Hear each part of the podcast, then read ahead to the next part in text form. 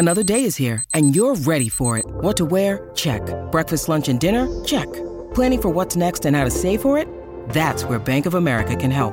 For your financial to-dos, Bank of America has experts ready to help get you closer to your goals. Get started at one of our local financial centers or 24-7 in our mobile banking app. Find a location near you at bankofamerica.com slash talk to us. What would you like the power to do? Mobile banking requires downloading the app and is only available for select devices. Message and data rates may apply. Bank of America and a member FDIC. Empire.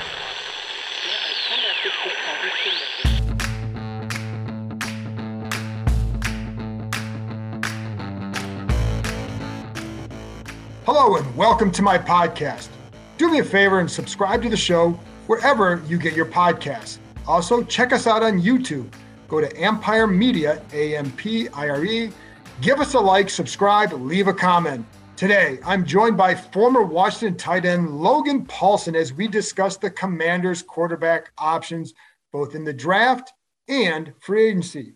Now, Washington could still trade for a quarterback, but I want to discuss with Logan some of the free agent options options just in case because they they're going to cost you less both in terms there's no draft capital you have to give up and the money even for Trubisky would probably be around 10 million dollars or so.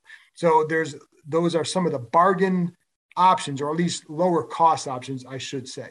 We also talked about some linebackers and receivers in the draft touching on some other positions as well. You can follow Logan on Instagram at Logan underscore Paulsen 82. Go over there. He does some really good breakdowns. You'll enjoy. Before I get started, let's talk about Russell Wilson. Pull up a chair, get on your couch, whatever. Here we go. Couple things to unpack. This is what I know and have heard. Seattle's preference was to trade him to the AFC. That doesn't mean 100% lock, but it does mean that's where they wanted to send him. I know Pete Carroll said he didn't want to trade him, but that's not what I heard about others in the organization. That's why teams were calling. It's why he got traded. I do believe there are some in Seattle who felt his value would never be higher. And I'll say this if you think he's going to age well for the next four to five years, why trade him unless you feel he's outpacing his salary cap costs? Otherwise, you don't entertain such a move, in my opinion. It's hard to find quarterbacks at that level. So if you think he's going to stay at a certain level for the next several years, you don't move him. And that would have given me some pause had Washington traded for him. However, having said all that, I still felt like they should do so and that they certainly should try aggressively to do so because even though they may think he's starting to go down, you know, we don't know. And so was the last part of the year injury related or a downturn? I don't know. I've always been a big fan of his as a player. So I, I definitely would have tried. But again, it would give me pause that Seattle felt it was time to make the deal. I also don't think Seattle is done here. There's no way they can sell Drew Lock to the fan base as the guy. But as a bridge, sure. Clearly, they must have liked him coming out of the 2019 draft. I also know this for ESPN, we did a trade simulator. I actually, was on ESPN Plus. I made an offer for Russell Wilson. Basically, the exercise was here are seven quarterbacks available. You make an offer. Derek Carr was one. I actually ended up getting him. Um, but Russell Wilson was another that I made an offer for two ones and two twos. I made the best offer in our group and it was eventually rejected. But from all from this exercise, what I knew is that Seattle did not view Taylor Heinicke as a guy who could even be their bridge quarterback. I was told this week that Washington offered multiple first round picks in the next three drafts. So they offered three first round picks in the this, the next year, and the next year after that. So three first round picks. It asked Seattle if it wanted a player thrown in as well. Seattle did not counter. Here's the other part. I don't know what Wilson wanted. I'm guessing if he really wanted to be here, he could have said no to Denver. So I think we do know what he kind of wanted. He wanted Denver. He does have a no trade clause. I do know that he had asked people um, at the Pro Bowl about Washington and that the word coming out of there was that he was at least receptive to it. He did not shut it off, but he was also going to ask other people about other places. So he did his due diligence. And if you have these two places, maybe he just said he wanted Denver. But I don't know. Denver has been tabbed by many as an attractive place. Defense has been good for a while. Heck, Von Miller might return there. And it has very good young receivers and an offensive minded head coach. So I don't know that it's as simple as what is Wilson didn't want to come here. I don't know that. I think there are multiple factors at play here, but if I hear more, I'll let you know. I know some on Twitter said, why would the Seahawks care about the NFC part if they're rebuilding? Well, here's the deal they have a 70 year old coach. He doesn't want to rebuild. I don't know that he would have stuck around for another year or two if they felt if he felt like all they're going to do is be rebuilding. My guess is they use some of this capital on another quarterback. They have to. What if they go get Deshaun Watson? Now, I have no idea if that's in their plans or not, or if it's even possible for them. But there's still more to learn on Deshaun Watson. But if they do, let's say he's cleared of charges and the, char- the charges are dropped, then Seattle looks a lot different than it does now. It no longer is a rebuilding team. So, yes, in that situation, they would not want to make another NFC team better because it would con- they would then become a competitor for a playoff spot. And Washington with Wilson would have been much, much better. And if you're Seattle and would prefer to draft somebody, well, maybe after the combine, they really became sold on Kenny Pickett or Malik Willis. Well, Denver's ninth pick is a lot better than Washington's 11th. It's only two spots. But you then removed a team in Denver that also might have picked a guy or drafted a guy. So even if they draft somebody and think they can contend for the playoffs another year, then you want Wilson out of the NFC. They had to make it a no brainer to get him to, to, to, get Seattle to say, okay. And then Wilson would have had to have agreed. And if Wilson knew Denver was an option, maybe that's what he just wanted all along. This year's pick is huge because if you acquire Wilson for whatever team's going to get him, for if you're Seattle, you know that wherever you're trading Wilson, they're going to be better that year and probably a lot better. So you figure the following year in 2023, that in the maybe the next couple years, you're picking in the 20s. That's why you had to take the best pick in this draft if at all possible. And again, they got a quarterback that they at least feel is um, at a certain point.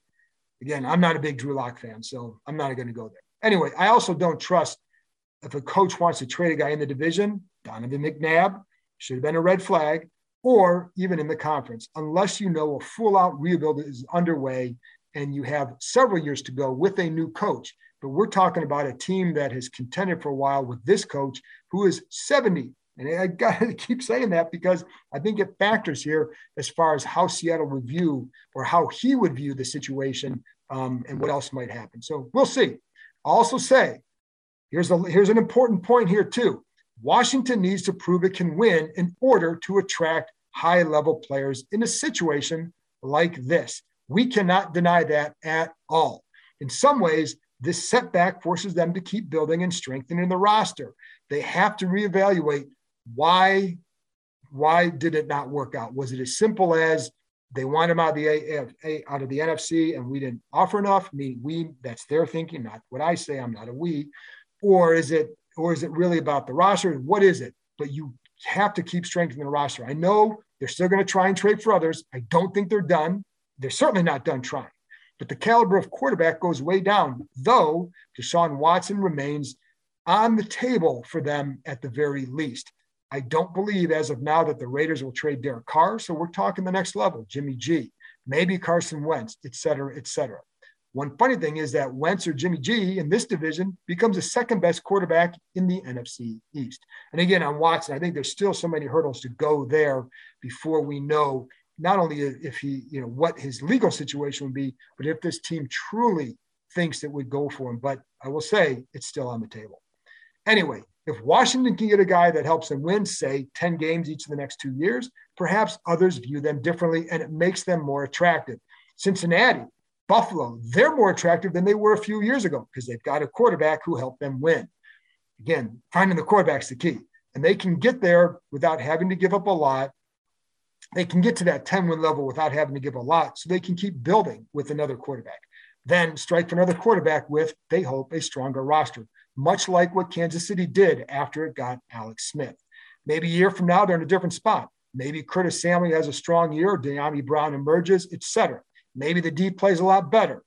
I don't know if that's all going to happen, but what if it does? Now you're in a much better spot you're more attractive. And this, all the ownership stuff will be behind it. The attention on it will be behind it from, from a national perspective. So you're in a better spot. I'm not trying to spin this. I'm just trying to analyze why it went wrong or how it went wrong, and if this can still, how this can still play out for Washington. Of course, it could go the other way as well. And you know, Samuel doesn't do what he does. Brown doesn't emerge, and now you're still stuck be, being trying to build a place that's attractive for others to come. So that's also a possibility as well. Here's the hard part for, for you fans. How often are guys like Matthew Stafford and Russell Wilson, Wilson available? They've been out there each of the past two off seasons. Washington clearly has tried. Both prefer, both went to other places for whatever reason. And I'm sure if you're Stafford, would you prefer the Rams or would you prefer Washington? Well, you're going to pick the Rams. It's not a big, I don't think that's a big, I don't think that would be a big secret there. But you have to analyze why. And again, keep building because you need to make it attractive to get players like that to come here. Maybe in both cases, it was stacked against Washington for multiple reasons. I think the Rams clearly had an inside track on Stafford. I think that's where he was probably going to go, maybe all along. Um, they made a strong offer too, but they and I don't and I would not have topped the Rams offer for Stafford. That would not have worked here not to not for what they had to get would have had to have given up to top the Rams. But they need to make this a place where someone says they definitely want to be here.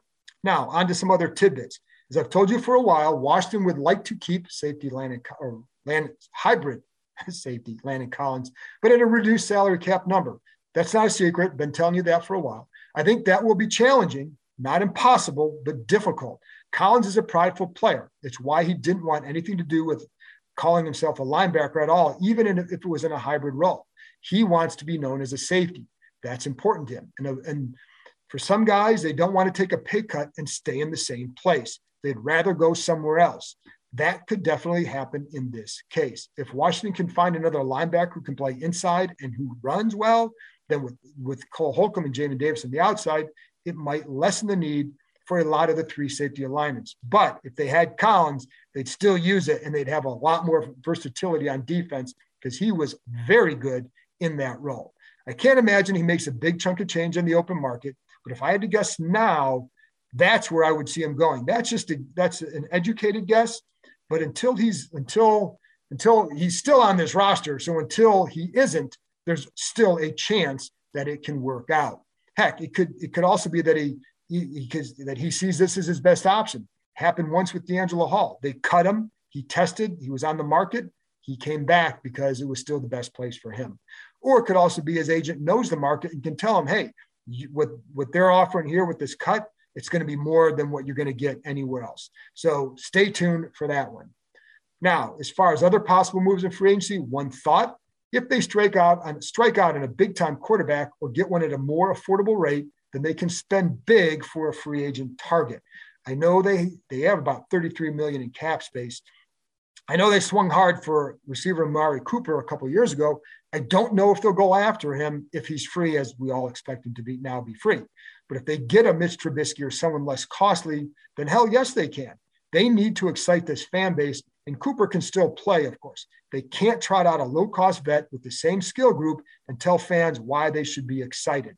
However, the last time they tried to get Cooper, they weren't in a position where they had to extend Terry McLaurin or pay, and he's going to cost probably he'll be in that 18 million range. Or they didn't have to pay a defensive line, any of the defensive linemen. So it was a lot more palatable to go get a guy there and invest that much in that position. Personally, I like the draft because it's loaded at receiver, but I also understand the need to find someone who can play right now. Then you can let Dyami Brown continue to develop and in the draft, you can fill other holes or, or, or, just take the best players. Maybe you take an edge rusher in the middle rounds, as Logan talks about in a few minutes. Get a running back, more line depth, and a starting guard. Maybe another interior D lineman. If you think you can't keep Daron Payne, then you have another replacement for him next year. So all these things are setbacks. They're not death sentences. This team keep building, start to win, change the narrative. But if you're going to get a second, and again, that's been hard to do here, we know that, but that's what they have to do. But if you're going to get a second level quarterback at best, then you need more around him on offense, period. Anyway, that's it from me. I've talked too much. Logan Paulsen was good, so I want to get to him, and I apologize for going a bit longer. So after this break, I'll be back with Logan Paulsen as he makes the case for Jameis Winston, and we discuss the details of the rookie quarterbacks um, in this draft class. I admit some geekiness while watching Des Ridder. Find out why.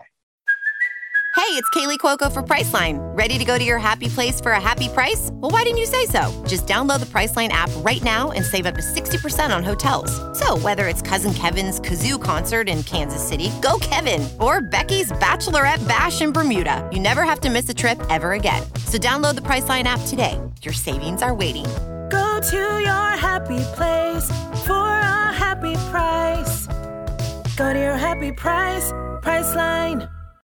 When you need mealtime inspiration, it's worth shopping Kroger, where you'll find over 30,000 mouthwatering choices that excite your inner foodie. And no matter what tasty choice you make, you'll enjoy our everyday low prices, plus extra ways to save, like digital coupons worth over $600 each week. You can also save up to $1 off per gallon at the pump with fuel points. More savings and more inspiring flavors make shopping Kroger worth it every time. Kroger, fresh for everyone. Fuel restrictions apply. Guys, if you're looking for that extra confidence when it's time to have a little bit of fun, let me tell you about BlueChew.com. BlueChew is a unique online service. It delivers the same active ingredients as Viagra and Cialis, but it comes in chewable form and it's at a fraction of the cost. Blue Chew's tablets will help you combat all forms of ED Plus, it's an online prescription service. No visits to the doctor's office, no awkward conversations, no waiting in line at the pharmacy, and it ships right to your door in a discreet package. The process is really simple. Sign up at bluechew.com, consult with one of their licensed medical providers, and once you are approved, you'll receive your prescription within days, and the best part, all done online. Blue Chew's licensed medical providers are going to work with you to find the right ingredient and the strength for your personal subscription. Plus, their tablets are made in the United States. They prepare, they ship direct, and it's so much cheaper than going through a pharmacy. And here's a special deal for our listeners. Try Blue Chew free when you use our promo code KEIM, K E I M, at checkout. Just pay $5 shipping. That's bluechew.com, promo code KEIM, K E I M, to receive your first month free. And we thank Blue Chew for being a sponsor of our show. Welcome back. Now, here's my conversation with Logan Paulsen. All right, Logan. Well, back from the combine that you were at, I think you were there. What you say? You were there all week? Yeah, all week. Okay. All week. So, you know, different or a new experience, I guess, for you being on this end. But I, you know, we're going to be talking about quarterbacks a lot because that's still the primary focus for this team. Um, but one thing I did want to start with, because you had an interview with Ron Rivera, that, a little sit down one on one, about seven or eight minutes. And one of the things you talked about was the skill position groups. And mm-hmm.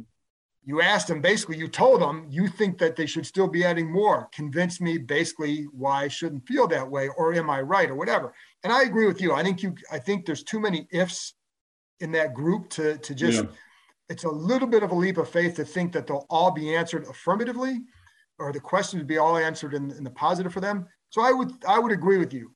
What's your takeaway from what he said? And do you think that that's a position they would address, whether in free agency or mo- maybe more so in the draft? Yeah, so I got the vibe that you know if someone that they really fell in love with was available at a spot they deemed kind of too good to pass up, they would take the shot. I think um, I came out of the conversation for, with uh, with Ron, thinking that they're very high on Dyami at the moment. They really liked what he showed late in the year, and I think that's legitimate. But I don't. I, I would argue that did Dyami show that he could be a true number two or even a number three consistently, and he showed flashes. But again, like uh, if I'm trying to cultivate an NFL offense, I want a consistent player there. Obviously, he talked about Curtis Samuels and what they think he can do, and I think everyone is in agreement that he can be an electric player when he's healthy. But unfortunately he wasn't healthy for an entire year and obviously you're you're banking on something that is you know a year to 18 months old at this point in terms of his production at Carolina and I know you paid him a fair amount of money but I, especially in this year's draft like there's obviously the top 5 receivers that you feel really good about but then I think there's another 5 maybe 8 guys that change your receiver room, you know, and you can get them in the second, third, fourth round right. and feel really good about it. Like a guy that comes to mind is the kid from Cincinnati, Alec Pierce. Like no one's really talking about him, and he's gonna be like legit number two in this offense. Like he could be that kind of skill set. He adds a little bit of competition. He adds an element of physicality. He just makes the room better, and I think that should be the goal. Like. Um, we've talked about this before, but you want to, at the end of the day, be in a position where you have to cut good football players because you've increased your roster uh, right. so much. And I think that should be the goal with that room, especially given kind of the unproven commodities. But I, I got the vibe from Ron that um, they feel really good about it. And unless something glaring happened in the draft or in free agency, they probably wouldn't make a move there. And again, like I don't agree with that, but I also think it speaks to where Ron is at with the team. What I mean by that is coaches tend to be a little bit more optimistic when it comes to players. Mm-hmm. And, you know, I think I've told you this before also. You know, when I was a player, I always believed that the coach should have final say on personnel. And I remember having a conversation with Wes, Phillips, who's now the OC for um, the Minnesota Vikings, and he was telling me, you know, coaches are just too close to that decision. They see the they they they they have a personal relationship with the player. They kind of see the the glass half full type of thing. It's nice to have someone who doesn't know the player have input on the decision because they can be a little bit more objective. And so I think I think it's good that Martin Mayhew's involved in these decisions now because maybe they can kind of steer the ship in a way and kind of reach a compromise on this. But I, I think if it was up to Ron, I think he just kind of ride with what they have in the receiver room at the moment. And you, are right. He is definitely, he has admitted that, that he is a glass half full guy, very optimistic by nature. Um, I think it's kind of, that's how he's been throughout his coaching career. So, but I, I'm with you. I think, and I would look for one more so in the draft because, as you pointed out, it is a deep draft for receivers again. And I think for me, going against a free agent type with there are a lot of financial decisions this team has to make. I'd rather, you know, do you want to invest in Amari Cooper or do you would you rather invest in the extension for Terry plus some, you know, keeping more of those defensive linemen around, um, et cetera? Yeah, I think that's a really good question. And I think this is why team building is so fun. I think um, obviously adding a piece like Amari Cooper and what he's done over the last, you know, five years has been pretty outstanding but the price point is the thing you're always negotiating like what is the value and i think um, if i'm ron if i'm the commander's organization i'm going to slow pay that i'm always going to look to build through the draft just because financially there's an incentive there right i can bring in a receiver i can bring in a game changer at that position you know we mentioned Alex pierce but there's you know a guy like Watson out of North Dakota State University, right. who's 6'4. He runs a 4'3. There's a guy out of Middle Tennessee State who was uncoverable at the Senior Bowl, small guy, but uncoverable. Like there's skill sets kind of throughout, and those guys will be there in the third round. So why not? Why not elevate your roster that way at a cheap price point? You don't have to break the bank on Amari Cooper, right? Especially if you're looking to make some splashes in terms of quarterback in the free agency market. Obviously, I don't think that's going to happen just based on the current climate. But um, yeah, I, I'm a big build through the draft unless unless the value is there for a receiver in free agency. And what I mean by that is what is Mike Williams' value in free agency? Is he, you know, maybe a $10 million a year type right. guy? And then that would be a tremendous value. And you could bring him right. here and he would elevate this roster. Right. And yeah, a- absolutely. How key do you think getting a quarterback is in here right away to help build out that roster, whether through some minor free agent signings or anything? Yeah, so I think uh, you know I've done, I'm doing a, a quarterback evaluation um, Monday, Wednesday, Friday for uh, 980 at the moment, and so I've watched all the kind of names in free agency, and you know a guy that really stuck out to me was Derek Carr, and Derek Carr was exceptional in Las Vegas, just in terms of his ability to like distribute the football and make clean decisions. His footwork's awesome, his release is awesome, but the problem with him is he probably wants 40 million dollars plus, and I think with a guy like him, you run into kind of the Kirk Cousins conundrum. And what I mean by that is you get a guy who's good, he makes your team better. Uh, you sign him to a big deal, then all of a sudden the roster kind of degrades around him. So I think in terms of free agency, you got to kind of have that in mind. You know, I asked uh, Martin Mayhew about that when they signed Matt Stafford to Detroit and whether that was whether that inhibited their ability to grow the roster around him. And he kind of played it tongue in cheek, but I got the impression that it did. And so I think that's in his mind. And I think that's something that always needs to be considered. So in, in the context of the commanders, I would say, you know, and I've told you this before, go out and sign a Jameis Winston. Right. Trust your coaching staff. Yeah, trust your coaching staff to kind of guide him, like, you know, put those rails on him like they had in uh, New Orleans last year. Because when you watch him play, he does some spectacular stuff with his eyes. He's got elite anticipation. He understands coverages. He elevates a group of playmakers. If you look at that group of playmakers in New Orleans, it was not very good outside of Alvin Kamara, but he was able to throw those guys open, use his eye discipline to manipulate underneath coverage and make easy completions. Like he is a special player, minus the fact that he might screw around and throw 30 interceptions in a season. Get a guy like that. And then I would say draft a guy. And we've talked about this before, like because young quarterbacks are so cheap. Now, let's say you miss this year go ahead and draft another one in 2023. Right. Like just keep going with it, making that decision over and over again and and building. And I know that's not necessarily the most exciting things for a fan to hear, but that's how you find that's how you find somebody is you keep taking shots at it. And I think when you kind of go for that big free agent signing, you limit your ability to take shots, and that's uh, that's never good. Sticking with that theme of you know like Jameis Winston, and I know last year he was free, they really didn't call him, and I'm not confident that they're going to call him this time either. And I, it sounds like he would go back to the Saints as well, mm-hmm. but. Yep to that point, how much better of an option do you think he is than a Trubisky, Mariota, Bridgewater? Right. So to me, um, okay. So I think there's there's two things to talk about here. One, I think because they saw him in Carolina, you know, Carolina plays in the same division as Tampa Bay, and they got to see kind of the really downside of of Jameis. They get to see kind of the plane crash that he can be at times. Right. Um, but if you watch his film from last year, he, in my estimation, is considerably better than any of the other quarterbacks you just mentioned. Like I just watched Mitch, uh, Mitch Trubisky last night, watched three games from 2019 when he was the last time he started for the Bears before he got benched for Nick Foles. And you just see a guy who has a hard time processing at a high level. Like when it's an easy throw, like off of play action or RPO, you see a quick release, you see a strong arm, you see a guy who has NFL quarter starting quarterback traits. But in terms of processing what the offense is, is trying to do and how the defense is trying to stop them. He seems to struggle in that area pretty significantly. And um, so if I had a pick, I would say I'd rather the guy in Jameis Winston who has the ability to, um, you know, elevate elevate a group, if that makes sense. In the same way, I'm not he's not Derek Carr because Derek Carr is much more fastidious with the football and is just much more efficient generally but um, I think he kind of has some of those same traits that make you really, really excited. I think he has a tendency, Jameis Winston, to play too much hero ball. But if you can limit that a little bit, I think you get a really a starting caliber NFL quarterback. The problem with Mitch Trubisky, the problem with Mariota, the problem with some of those other guys you mentioned on that list is I don't think you get a starter in the NFL. I think you get a guy who's kind of a top end backup at the moment. Now, Mitch Trubisky might have done some growing and evolved. You know, I remember talking to Rex, Rex Grossman about how him sitting for a little bit gave him a new perspective, helped him speak, be, become a better student of the game, and helped him be a better pro later in his career. He felt.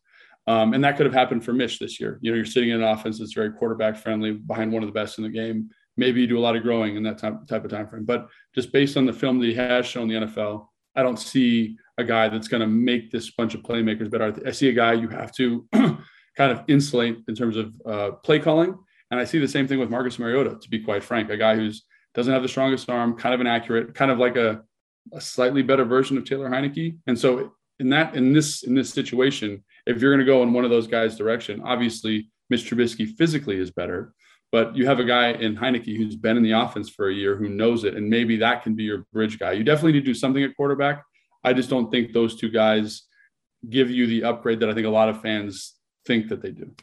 Yeah, and, I think people will probably be very split on them. I think with Trubisky, and this is I wanted to ask you this too because what you'll hear is one Matt Nagy, his his offense didn't suit him well, and that he did like for and here's what what what you hear like one they need to run more play action for him. Two, the concepts, the the what you'll hear from you know for people who prefer him that the concepts in Chicago left him, made him kind of play more robotic, and that like he mm. didn't have the freedom to move off certain things based on a look. Whereas in Buffalo, what they'll what what you'll hear is that in that offense, there's a little bit more freedom for the quarterback to get off a look and get to something you're more comfortable with right away. So, and I, you know, so however, whether or not that's going to result in better play, it's what is going to be said to say this is why Team X wanted him. Right, and I so again, I think he he at, at times shows flashes, but if you're talking about running more play action, like the offense in Chicago was built off of play action. They were a run first, run second type of team. They got to play action when he needed it. Um, he just, in terms of drop back passing game, again, like I, I grew up kind of in the West Coast offense. I played in the NFL for 10 years. I've heard multiple installations of it. And to me, when I see some of the decisions he was making, I was like, I don't know how they're coaching it, but based on the offenses I've been in, like the ball should be probably going here. And I, that's that's the only thing I can just assume that it's approximately the same because the concept's approximately the same. And I just saw him holding the ball too long. I saw him waiting on guys coming open. So you know, I think I think when you watch Derek Carr, for example, he's the guy that understands versus cover three or Tampa two. I'm I don't care what the concept is necessarily, but the ball is going to be hit to the check down. And his ability to just make that decision, Tom Brady does it excellently. Drew Brees does it. Peyton Manning, when he was playing, did that at a very high level. Is just understanding the coverage and then based on that coverage, where the ball is most likely to go. And then when it's time to make a play, you got to make a play and maybe you got to force the ball. But I just see him sitting on stuff, kind of double clutching. His feet are a little off, you know, his rhythm's off in terms of his throw. And that to me is not, those are not good signs because he, he doesn't trust the concept to come open the way it's supposed to come open. And uh, like he, like I was watching, um, I think it was the New York game. He threw an interception to a guy underneath, and you can tell the concept. It's a dig and a shallow cross underneath, and it's the shallow cross is supposed to pull the underneath coverage down to open up for the dig and the dig opens up beautifully and he throws it right to the defender who's jumping the shallow cross or the underneath route and to me that again like i don't know what's happening in the install but based on just good offensive principle i would say the ball needs to go to the second level throw there. And he just didn't see it. He didn't anticipate it. He didn't understand what the defense was trying to do. And so those things to me obviously can be helped by coaching an offensive scheme. But quite frankly, like here, we run a lot of dig concept, deep daggers, deep variations of that concept. And so if you don't see that well, I don't know how you would expect him to see that well here, if that makes sense. Yeah, absolutely. And one of the when I when I've watched him, I've seen the, and in fact, like I have talked to people, you know, whether it's close to him or, or who who like him, and I've asked mm. those same things that you see a guy like sometimes waiting to throw a guy, not throwing them open, but waiting till they're open to start then throwing. And what is that a sign of? Was that, you know, some people would say, well, that concepts, or is it just like you said, it's just you're not either you're not processing it the right way or whatever. And then I also saw some games where the mechanics were just off with the feet. And that it was almost like I always liken it to a shooter in basketball. You might be and for people listening, Larry Hughes back in the day was a really good offensive scorer, not a great shooter, but could have really good shooting games when mm. things were just clicking for him. But the mechanics made it inconsistent. Yeah, and I think I think that's one of the things you see is obviously I mentioned his quick release, I mentioned his live arm, uh, but in the uh, Atlanta, yeah, he's a good athlete. In the Atlanta game, for example, they had schemed open a couple opportunities down the field, and you know he's got a big arm, but he missed three of them, like right, not in succession, but on on on repeating drives. Right, the following drive, it's a big play, probably should be a touchdown. If not, it's a big chunk play kind of thing. Overthrow. He threw a, a fade to the outside. He's not throwing it like where it's missing in bounds. He's throwing it into the white of the sideline, which is a bad miss. And he did that two times in a row. Again, there's just a lot of inconsistencies there. I, I agree. I think his footwork can be better you know, and he also just his his pocket presence. He's a little scatterbrained in there. You know, he's kind of he's leaning into pressure. Like there's a they run a play action where the offensive line's going right. They have the tight end coming back blocking left, and instead of kind of working to the right where the where there's this nice pocket, he works straight back on his drop and really stresses the tight end's block. And you're kind of like just just you know if you just kind of work a couple degrees the other way, you have a nice fleshed out pocket and that could be coaching. I'm not saying that that's on him. Right. Like that right, could right. be how they're coaching it. but I, yeah, but I do think that there are like when you watch the film, there's and even you mentioned um, kind of like their quick game, you know, and like working a side of the field versus a certain coverage. I you see him screwing that up, at least the way I've been taught it, a fair amount of times. And so you're kind of like, is he not seeing this? I know they're disguising the coverage, but good quarterbacks through film study and preparation, they develop tells and understand that this is how they run their cover three, this is how they run their fire zone. And when they run their fire zone, I prefer to work this side of the field. And so those types of things are inexperience based. And I think they can be helped through game study and they would be helped by this kind of year to himself. But again, I think there's a lot of things about his game that make you a little, a little nervous, you know, and, and I don't see it as a huge upgrade over the current situation. Obviously, from a physical standpoint, like you mentioned, athletically, arm strength, release. Yes, yes, yes. But quarterback is more complicated than that. And it's always you know, yeah, and like talking about the combine and seeing all these measurables from the quarterback, it's more complicated than that as well. So I think it's all it's important to keep that in mind when when talking about these players. Right. And to me, if you if they if they went out and got a guy like that, then I'm still drafting a guy. Yep. And then I'm also going like I'm not think sitting here thinking, okay, problem solved. I'm thinking, you know, if I'm them, hey, maybe one of these guys hits, and if not, we're back and we're going to be as aggressive next year as we tried to be this year. Yeah, I think that's the right way to go about it. I mean, and I don't know, coming out of the combine, I think um, it's it was actually a pretty positive experience for I think most of the quarterbacks there. Obviously, Kenny Pickett's hand was small, but he threw the ball really well in workouts. You know, his co- his college tape is is very very good. You know, it's not I don't want to say it's exceptional, but in terms of like the processing elements of running a pro style offense, it's all there. He makes tight window throws. He doesn't do great against pressure. You know, all those things, but looked good. I think answered a lot of questions. Then Malik Willis, from what I understand, you know, did a great job in the interview process. And I think the thing you feel good about if you're this coaching staff is that his ceiling is astronomically high. Obviously, his floor is not is you know he's out of the league in two years, kind of thing. But I think when coming out of this, he interviewed really well. He answered a lot of football type questions really well. And so I think you feel better about those two guys when you're picking at 11, assuming that they're there.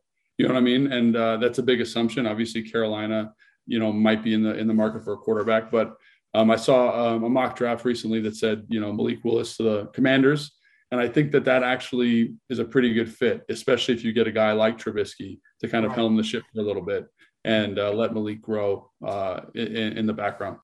With threats to our nation waiting around every corner, adaptability is more important than ever. When conditions change without notice Quick strategic thinking is crucial, and with obstacles consistently impending, determination is essential in overcoming them. It's this willingness, decisiveness, and resilience that sets Marines apart. With our fighting spirit, we don't just fight battles, we win them. Marines are the constant our nation counts on to fight the unknown, and through adaptable problem solving, we do just that.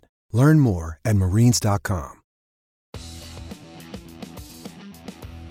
I think the feeling is by and talking to multiple people about him because he's a guy that you have to do a lot of homework on because yeah. you know, as far as like a reporter, you, you know, they, they could still take him. And I think the scenario is with a veteran quarterback. Um, and so because they also, the feeling is by, again, multiple people, it's going to take him a while.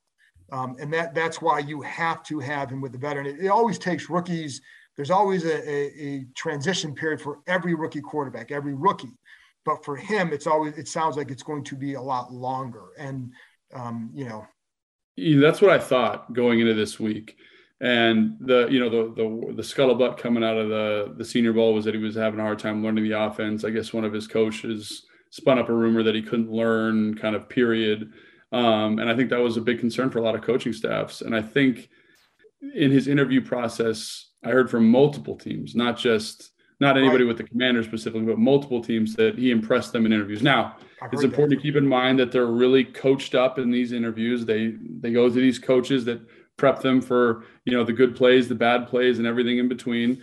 But they said they were impressed with his attention to detail, his demeanor in the room, and uh, you know he did well in the Wonderlic. Again, that test is circulating now in the ether, so you can get old Wonderlics and get the guys to take them. But um, all those things kind of indicate that maybe he's um, maybe he's a better student of the game than people were led to think. Yeah. And yeah.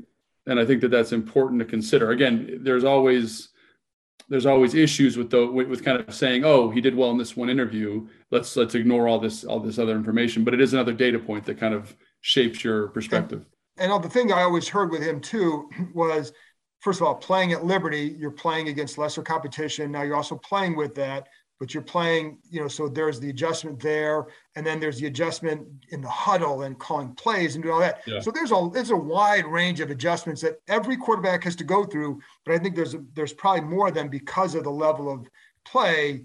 And then, you know, and that's so we'll see. But I think yeah. that's where the scenario is for him. If you get that veteran guy, that that's where then then there's some like, okay, maybe that's when you take him because if he hits, it could be really good for you and if he doesn't, yeah. if he doesn't, then you know, try again next year. So yeah, absolutely. I think that's the that's the that's the exciting thing about him, Mike.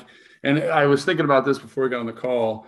but there is this kind of confirmation bias with players that gets you yes. more excited. You hear them, oh, oh, he's better in the interview than I thought. Oh, he's better on the one. Like, and one of the reasons you feel that way about him is because he is he's dynamic, man. He is special. His arm, like watching him throw the football in person, you're just like, wow, that is a special trait. You know, watching him run on film, you're like, not many people in in the world can do what he's doing. So you kind of talk yourself into guys. It's the same thing with like Jordan Davis. Everyone's talking about his 40 and all the measurables that he had during the combine. And you're like, oh, well, maybe you can extrapolate to a better pass rusher.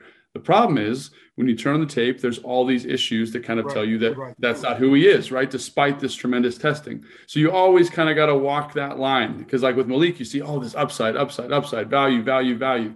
Um, but can he get there is the question and that's the million dollar question you, you mentioned some of the hurdles and then that's why a guy like kenny pickett i think is a little bit safer because you watch the film it's not the best film of all time but it's at least consistent and he's doing nfl things he's saying plays in the huddle and you say the the leap to get from point a to point b is not quite as extreme with a guy like him and there's more games again higher level of competition i think that yeah. matters here so i think but that's part of the intrigue with malik because you know when you get him a certain level of coaching when you when he's you know facing getting different concepts. I think there's like, where does he go? So there's intrigue. Mm. The other guy that to me is kind of a mix of those two is Desmond Ridder. and because like he's got he's got the experience, they've played, he played a higher level. That guy is athletic as heck too. Yeah. And so I'm I'm curious what you think of him. Yeah. So Desmond Ridder is a guy that you want to like. You know, you, you go. I went to his presser. You get to hear him talk. He's got this deep voice. He's got this maturity about him.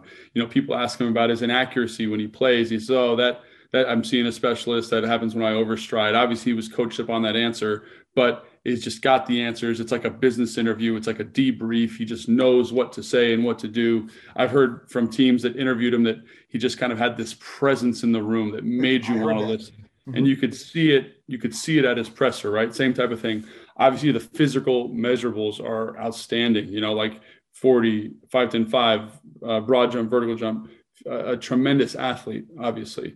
But then you got to turn on the tape.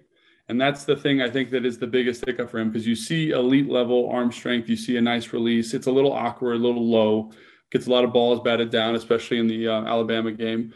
But um, I think the thing with him is that he does have this inconsistent accuracy issue and this poor decision making element.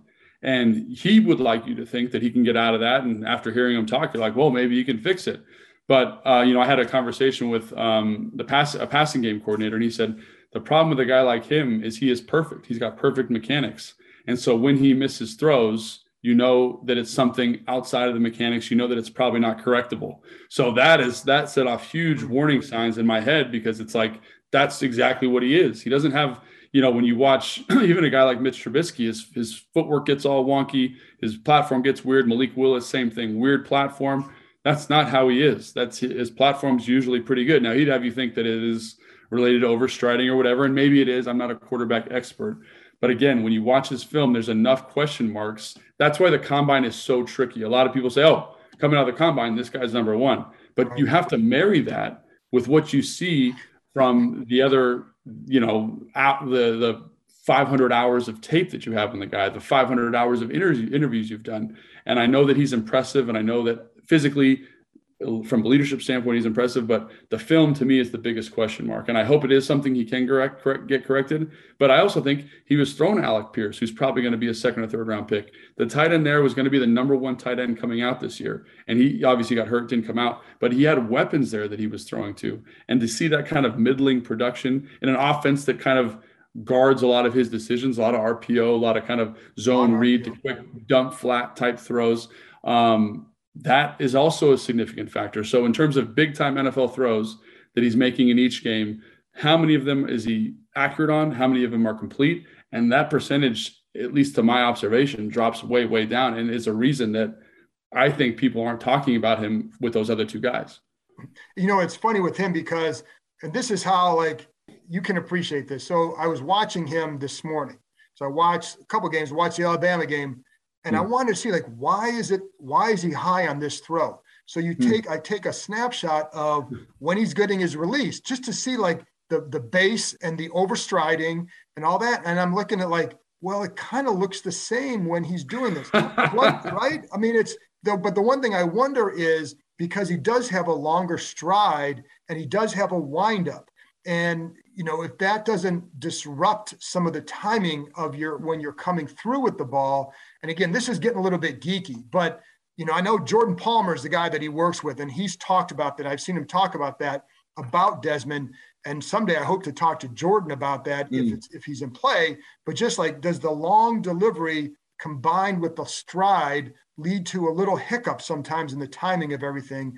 And if not, then like I'm like you, like why was he high on this throw? Because it looks yeah. like everything lines up right. Yeah, and I think that's to me the million dollar question because when I'm watching it to my eye, it doesn't look like it. Now, I, again, I'm not like Jordan Palmer is a quarterback expert, right? So I would defer to him. Now he is, you know, Jordan and Ridder have like kind of a, a relationship that would be financially advantageous if Ridder were to go in the first round. So he's going to say and kind of coach in a way that lends itself to that relationship. Uh, but I do think that's something that every NFL organization is thinking about. Like when I talked to this passing game coordinator and that came up, like you could tell it was something that was weighing heavily on him because they like him in the meeting. You like him. You you he everything you physically, emotionally, he's mature, he's got a kid, he's married, all those things. Check, check, check, check, check. A total contrast to a guy like Malik Willis, who's a little bit more casual, a little bit more laid back, right? You can tell this guy is a professional football player already. And you want to like that. You want to invest in that. But when the tape doesn't support it, you got to have that doubt in your mind and say, how long you know is how how developmental is this? And can he get to where he goes? Now he might go to his his pro day and just crush it. And everyone says oh well obviously that was a mistake. But i think that would be a mistake also. I think that film is so important to to make sure you evaluate because again that's what you have the most data points on is right, that film. right, right and and you know and it's it's funny because with him too i heard the same thing that you did about the interviews and that he was really good at breaking down his plays if they put yep. a play up on tape he could he was very good at methodical about breaking it down, which is always a good sign. Is there a quarterback that you like that we haven't talked about like for the draft? It's like, well, if they can get this guy in this, let's say, let's say they get a guy like let's say they sign, they get a free agent, um, and they they go someone, they take a different spot at eleven, and they go some they want to get a quarterback second or third round. Who would who's yeah. your guy in that area? I think yeah that's a, that's a good question. I think the guy that kind of stood out to me based on the the bowl game appearances was the kid from notre dame. Um, i think he just had of all the quarterbacks involved in a in a senior bowl so i think it was the shrine game where he was at. Um, I, I, forget his name but he looked he looked kind of the most ready. His interview was really good at the at the um, at the combine but again, I think I worry about his overall talent and whether it translates. So I think people, you know, are talking about Matt Corral. Matt Corral makes me tremendously nervous because they run so much RPO in that system. He's not making full field reads all the time. And when he does make full field reads, it looks a little bit clunky and bulky and awkward for him. He's got a great release. He's got a good arm strength. He's a good athlete. But again, like the ability to process is not there. And I think that's one of the reasons why all these guys have a lot of question marks around them is just you worry about some of these football elements, right? Because I, th- from what I understand, like he, I was impressed with him in his interview. Sam Howell is another guy that people talk about all the time, and you know they talk about him losing all this offensive production. But I think you know he gets a lot of comparisons to Baker Mayfield. It's because they look physically similar on film, but but also I, so I think that kind of hurts him because of Baker Mayfield's trajectory in the NFL. Also, I think that um, Mitch Trubisky's kind of floundering shows what a quarterback transitioning from that offense to the NFL would go through. So all those guys, man, I don't know if I feel great about any single one of them. I think uh, from a leadership standpoint, Sam Howell seems to be, from what I've heard coming out of the Senior Bowl, from what I've heard from uh, his college coaches, seems to be the right guy from a leadership standpoint. Again, very deliberate arm mechanic in terms of throwing the football, kind of all over the place. Plays a little bit of hero ball at times. Again, that's probably a result of all of his receivers getting drafted last year, all of his running backs getting drafted last year. Um, but again, I don't I don't love any of them. You know, I don't outside of those top two guys, I wouldn't stand on the table for any single one of them. Um, and obviously, if one's in the third round, Corral or Howell, they won't be. But if they were, that maybe would be a good opportunity to, to take a value pick sure. there. But there's yeah, reasons that yeah, yeah, I don't think I don't think they'd be there. I think it was a Jack Coan that you're trying to think of from Notre Dame. Yeah, yes, yeah, yeah. Thank you. There you go. So, and then last thing, and I always appreciate your time what's the one spot that you like that we haven't talked about? You say, I hope they address this, whether free agency, draft, whatever. Uh, I think everyone talks about linebacker quite a bit, and I'm not totally sold on the need to address that right now. And, and the reason I say that is because I do think there is some growing that's going to happen with all those young guys, Holcomb and Jamin. And I think if they get a veteran guy in here to play a little bit more and give him a mentorship role, I think that would be outstanding. I think there's the other thing that's great to know is there's a very deep linebacker draft this year. Um, you know, the kid uh, Muma out of Wyoming Chad Muma. gets like I haven't really watched a ton of them, but everyone I talked to was like, "Oh, he's the next Sean Lee. He looks like Sean Lee. He plays like Sean Lee." And when you make that type of comparison, especially given the history of recent history of Wyoming linebackers, you say to yourself, "This guy's going to be tremendous value." And the crazy thing is, he might be there in the second or third round, which is mm-hmm. great value, and it would elevate the linebacker room. So I don't think you need to go out and say we need to target Nakobe Dean or Lloyd from Utah to make this group better because this is a deep deep draft class at the position. I mean, another guy that really stands out just because we're talking draft is um, the kid from Montana State. Troy His name is Troy Anderson. At the Senior Bowl, everybody was there to watch Muma, but they came out talking about Anderson. He runs, he's physical, he understands how to fit on run plays in a nice way. He can coverage, he, he can cover. I mean, he played quarterback right. at Montana State. He played tight end, he played receiver, he played running back. The guy is just a really big, freaky athlete. I got a kind of funny story. So when I was in the medical, they have like a medical hallway. I was just standing out in front, uh, waiting for an interview, and this guy walked by and it was Troy Anderson. And I was like, you know, he was so big and so physical And I thought, oh, I thought D linemen were going tomorrow, you know? And then I looked him up and obviously it's Troy Anderson, but that's the kind of physical freak yeah. that he is. And he'll, he might be around in the third round. So again, like there's opportunities to fill that. I think a, a spot that I would look at just because of the way this draft is composed at the moment is edge rusher. They have some really dynamic twitched up guys that would be a nice rotational piece at edge rusher. Like you can get a guy all the way into the fourth round who right. shows tremendous twitch, tremendous athleticism. And if you and the reason I say that, people are like, oh, look at all this this draft capital we've invested along the defensive line. And I would agree with you. But if you look at elite defensive lines, they have like almost like a hockey style rotation, right? They have four guys that come in, spell the first four guys, come back out. And having some depth there, I think, just makes Chase and Montez more effective in, in pass rushing situations if they need to be. And just having another person who can rush the passer is never a bad thing. And especially with this draft draft being so dense in that category, I think that's always important to consider. Well, listen, I think two things you can never have enough of on defense is edge rushers and cornerbacks. And yes. I would I would always, if you have a chance to add somebody there, it could be really good because I think as we saw last year, you can't count on those two guys to do everything or to right. be there all year. You don't know. And when you look at the finances of it, are they going to have to make a decision with these two guys, with Sweat and Young, in coming years? So if you can get someone else in there, I think you want to always build depth there. So even if it's beyond, there are a couple guys even beyond the fourth round that could be interesting at that spot. Yep. Um, yep. At eleven, would you? What about like what about corner? Would you? Yeah, I mean, there's there's some really good corners. I mean. I think that's the corner to me, me personally, is the hardest position to evaluate. There's corners and safeties because they're not around the ball that much. So to get a good evaluation on a corner, like all linemen, you might be able to watch two games. And with a corner, it's like eight games because you have to watch all the targets they get in those eight games. And you just, they're not involved in the down to down football the same way. But I do think it's a very dense quarter cornerback class. Like I look at um, the way those corners ran that the big kid who ran the four two eight uh, from the small school, like he'll be around in second round, and you can make a pick there. So I, I don't think you need to reach for corner in the first round. I think what, if anything, at eleven, it's to me and my from my perspective as of today, which is still pretty early in the offseason, it's it's quarterback, linebacker, and maybe offensive lineman. You know, maybe like guard. There's some really good guards. A kid from A and M is really good, and um, and so that would be something to look at there. But again, the the crazy thing is even offensive lineman sounds like a crazy thing to say because it's so deep. There's a guy, you know, from North Dakota who's 6'8", 315 pounds, who ran a sub 540. He's got 36 inch arms and tested and won almost every like movement drill on the field. And he's going to be around in the third round and he can play in the NFL. Like, think about that. You're getting an NFL starter in the third round. Like, this draft is so funny because the top end is just okay. Like, if, if, if, it, if it was my perfect situation and they didn't need a quarterback, I would trade out of 11 and just pick up stuff and pick up that stuff in the middle because this draft between two and six is like unlike any draft I've ever seen before. There's just ball player after ball player after ball player. So, like, that's where you're going to get the meat of this, right? So, that's why I keep saying trade out of that first round pick get some stuff there in the second in the in the second half of that draft, and you, you're going to be a happy camper. I think.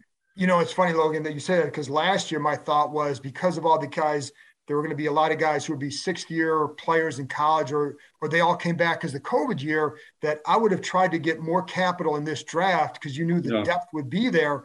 And if, if it could have been used to move up for a quarterback or just to have more picks in a deeper draft in those rounds. So I'm with you. Like if you don't, if they get a guy via trade, whether it's, you know, Carr or, or whomever, yeah. then I would say, okay, then you can, if you can, if Malik Willis is sitting there and you already got your guy, try to trade back, even if it's yeah. for even if it's for an extra second, and you get another second. I think in this draft that would be valuable. So last, very last thing, I apologize. Deshaun Watson, would you do it?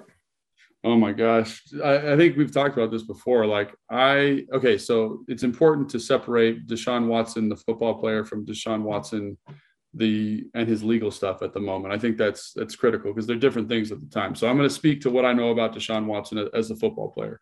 Obviously, I played in Houston for half of a season, and I cannot say enough positive things about Deshaun Watson during my time in that nine, nine week period. He's a great leader Guys respect him. He studies hard. He's charismatic. He's he's, he's confident while not being uh, you know like crass or overbearing about it. Physically, he's got all the tools. That offense down there is very hard to learn. He did an outstanding job. I hate, I hate, I hate, I hate trading first round draft capital. I hate it, but I would consider giving up what they're asking for for him because of his ability and because of what he does. Like that's how highly I think of him as a football player. Obviously, the legal issues right. have not resolved themselves. Um, and I think that adds an element of risk that I'm not quite ready for because it's already a risk gathering thing. You basically are saying, we, you know, we're not going to have a first round pick. We're not going to have a blue chipper for three years for him. And I think that's probably warranted because of his age, because of his ability. But, um, but again, the, the, the legal stuff associated with that is, is not appropriate for me. And I wouldn't do it because of that that would need to be resolved for me to do that. Logan, you're the best, and I've kept you way too long, and I apologize, but I always appreciate your insight. And I know people do listening. I could go on forever with you, but I think you don't have that kind of time. So thank you very much. Oh, and by the way, tell people where they can. I've already said it before they got on here, but if they're just listening to this, where can they find you on Instagram? Yeah, uh, Logan underscore Paulsen 82. A lot of Instagram stuff there. And then obviously I do some stuff with um, the Commanders media and have some nice stuff there too. So make sure you check that out. There you go. Thanks, Logan. Appreciate it, John. Thank you. That's it for this episode. Thanks to Logan for joining me, and thank you, as always, for listening. I'll be back with another episode on Friday. Talk to you next time.